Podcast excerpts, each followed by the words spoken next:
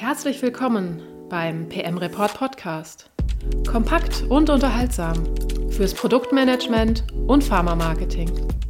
Weitere Themen finden Sie auch auf unserer Website pm-report.de. Schön, dass Sie bei uns sind. Herzlich willkommen beim PM Report Podcast zu unserer Reihe über digitale Apps und alles, was so digital mit Pharma zu tun hat, mit Luisa Wasilewski heute wieder von Brainwave Hub. Hallo Luisa.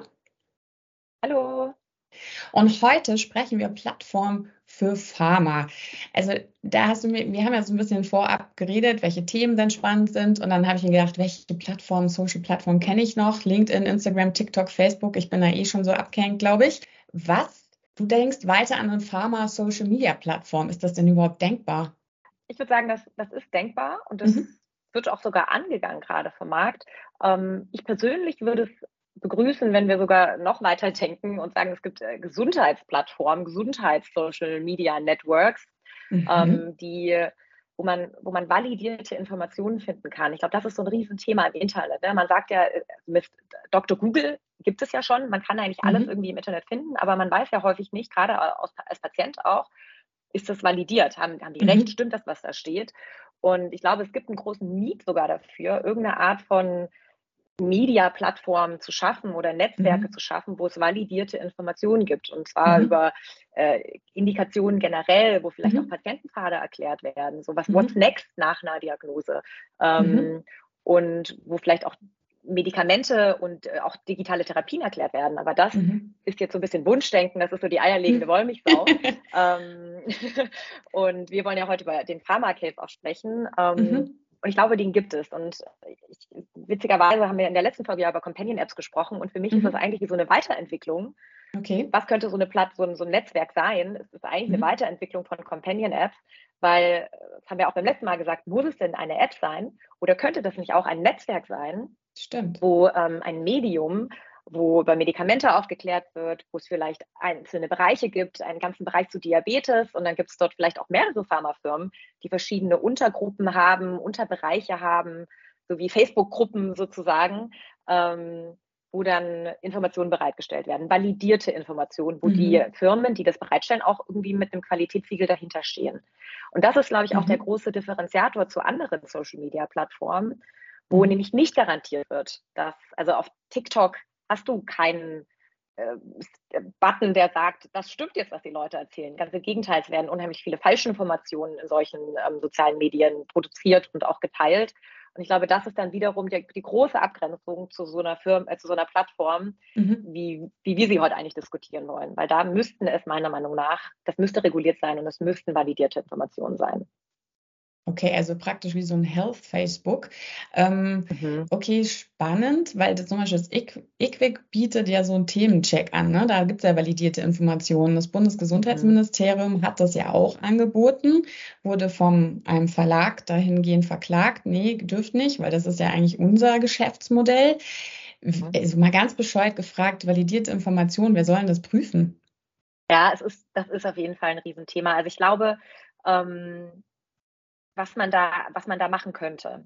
Also es gibt ja die, die Pharmafirmen, die sind ja im Prinzip schon eh verpflichtet, in ihren Fachinformationen ähm, diese Qualität für Ärzte und im Beipackzettel für Patienten schon, das sind ja validierte Informationen. Mhm. Da gibt es ja auch schon strenge Richtlinien. Und ich glaube, die zu nehmen, dann mal zu starten, diese Informationen, die die schon gibt, mhm. ähm, und die snackable auch wieder, kommt wieder dieses Wort, äh, gerade im, im, im, Netzwerk finde ich und im Ökosystem ist es ganz wichtig, verständlich und snackable aufzubereiten für den Patienten und für, mhm. oder für die Angehörigen. Ähm, dass die das eben auch verstehen, weil wenn du heute so eine mhm. Fachinformation liest und auch ein Beipackzettel liest, also da hat ja gar keiner mehr Lust drauf. Das ist wie dieses Datenschutzhäkchen, was man einfach setzt und sich nie durchliest.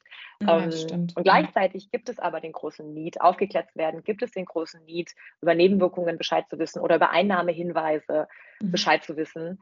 Ähm, und das ist für mich so eine Weiterentwicklung eigentlich des klassischen Beipackzettels und auch eine Weiterentwicklung von Companion-Apps und eben diese Silo-Denken auch aufzubrechen. Das können mhm. solche Plattformen schaffen, dass es eben nicht den Beipackzettel von dem einen Medikament, von dem einen Hersteller gibt, sondern dass es dann eben, also wirklich eine Diabetes, ich finde das Thema Diabetes, da soll es dann eben nicht eine Plattform für Roche geben und eine Plattform für Abbott und eine Plattform für Bayer, sondern es sollte mhm. eine Plattform geben, die alle Pharmafirmen eigentlich vereint und dann verschiedene Unterbereiche baut. Und du als Patient kannst dann sagen, ja, ich nehme ja dieses Medikament, ah, dann gucke ich mal hier in den Themenbereich rein. Und ah, mhm. ah, guck mal, da nehme ich noch den, den Blutzuckermesser, aber von Abbott, dann gucke ich mal kurz bei Abbott mit rein, markiere mir die vielleicht, dass ich mhm. News von beiden erhalte, mhm. so wie mhm. wir es ja auch heute auf Social Media oder bei LinkedIn machen, dass wir gewissen Themenbereichen folgen und dann mhm. dort auch up-to-date gehalten werden. Also ich glaube, mhm. da gibt es ganz viel Potenzial, Patienten zu erreichen und aufzuklären, ohne dass sie sich 15 Apps runterladen müssen. Und vor allem auch so eine zentrale Anlaufstelle vielleicht, ne? Also nicht zu den verschiedenen Pharma-Unterseiten-Maps kommt, sondern wow, okay, das wäre eine ganz schöne Arbeit, glaube ich. Hm? Also. Umsetzbarkeit ist dann ein großes Fragezeichen. Wer, wer ja. kann das eigentlich leisten? Müsste ja. das irgendwie Bundesregierung machen? Müssten das Verlagshäuser EQ, machen? GBA, ne? Was, wer, das ist echt ein Thema. Mhm. Ich weiß, dass es da äh, da gibt es eine Handvoll Startups, die sich in, mhm. diesen, in diesen Bereich reintrauen und die sich dieser großen Aufgabe annehmen. Da können wir auch sicherlich gleich noch drüber sprechen. Mhm. Ähm, aber sonst ist das eigentlich noch ein White Spot, ein unbesetzter Platz eigentlich in der mhm. digitalen Welt. Dann erzähl mal aus dem Nähkästchen, welche Unternehmen machen das denn? Welche trauen sich denn da rein? Also es gibt ein, ein, ein Startup von einer auch weiblich gegründeten, ein weiblich gegründetes Startup. Äh, das mhm. liegt mir natürlich auch mal total am, Her am Herzen, solche äh, Gründerinnen zu unterstützen. Ähm, mhm. Aber ich finde auch die Idee wirklich sehr cool. Das heißt äh, XO Live. Ähm, es ist im. Prinzip die sagen auch äh, in, ihrer, in ihrer Außendarstellung, sagen sie sozusagen, sie sind the next level of Companion App äh, über eben über die über, eine, über ein Plattformmodell und was die haben ist, sie haben sozusagen zwei Stufen. Die haben einmal so eine generische Stufe, wo mhm. sozusagen Wissen aus verschiedenen Quellen, auch aus Research-Papern äh, hochgeladen wird, also validi validierte, äh, in Anführungsstrichen validierte Quellen ähm, gezogen wird, anbieterunabhängig ähm, mhm. und wo du dich generell zu gewissen Erkrankungen informieren kannst. Und dann gibt es sogenannte Produktseiten, das sind dann diese Themenwelten, ähm, wo dann eben die Roche-Diabetes-Seite ist und die Abbott-Diabetes-Seite und wo du dann runtergehen kannst, je nachdem, ob es für dich interessant ist oder nicht. Und ähm, die, sind, die sind schon mitten dabei, die bauen das. Mhm. Ähm, die arbeiten auch schon mit, mit den Großen zusammen, ähm, haben da, also da hat sie auch wirklich ähm, ein Plattformmodell geschaffen, was funktioniert. Gleichzeitig muss man sagen, für Startup, die haben auch ihre Probleme, weil Plattformen, Geschäftsmodelle sind in Deutschland nicht so beliebt. Die deutschen Investoren die haben regelrecht Angst vor solchen groß gedachten, riesen Facebook-ähnlichen Modellen. Das ist ganz interessant. Okay. Wir wollen alle Unicorns backen in Deutschland, aber gleichzeitig will keiner in, in ein Plattformmodell investieren. Mal so aus dem Wegkistchen geplaudert. Mhm. Ähm, was ich noch sehr spannend bei XR Live finde, ist, die binden auch die Apotheken ein. Die bieten ah. Apotheken an, dass sie auf ihren eigenen Apotheken-Webseiten ähm, sozusagen diese Themenwelten einbauen können dass sozusagen die Infos, die dort zentralisiert von Pharma Research bereitgestellt werden, dass die mhm. Apotheker das selber nicht mehr, nicht mehr nachgucken müssen im Internet, sondern eigentlich diese Themenwelten einfach auf ihrer Webseite integrieren und dann werden dort regelmäßig die neuesten Informationen zu Medikamenten oder zu Behandlungen gebracht. Also bieten mhm. sie eigentlich auch ein, ein Facebook für Apotheken dann. Genau, so Service mhm. äh, für Apotheken, die ja im Prinzip die Medikamentenhüter sind. Und ich finde es auch mhm. total smart, die einzubinden. Mhm. Ähm, weil dort tauchen ja auch viele Fragen zu Medikamenten schlichtweg auf. Und dann kann der Boutique mhm. auch sagen, gucken Sie doch mal auf unserer Webseite, da können Sie sich regelmäßig informieren über den aktuellsten Stand. Mhm. Den gleichen Ansatz über Apotheken hat, so eine zweite, hat eine zweite Firma gewählt und das ist gesund.de. Gesund.de ist ähm, ein Start-up, was auch aus der Pharmawelt kommt, gegründet von ähm, Pharma, äh, Großlogistiker und auch Pharmafirmen selbst. Ähm, und die gehen, die wollten mal den, also die haben, als sie gestartet sind im Markt gesagt, wir werden die Gesundheitsinformationsplattform für alle Sektoren.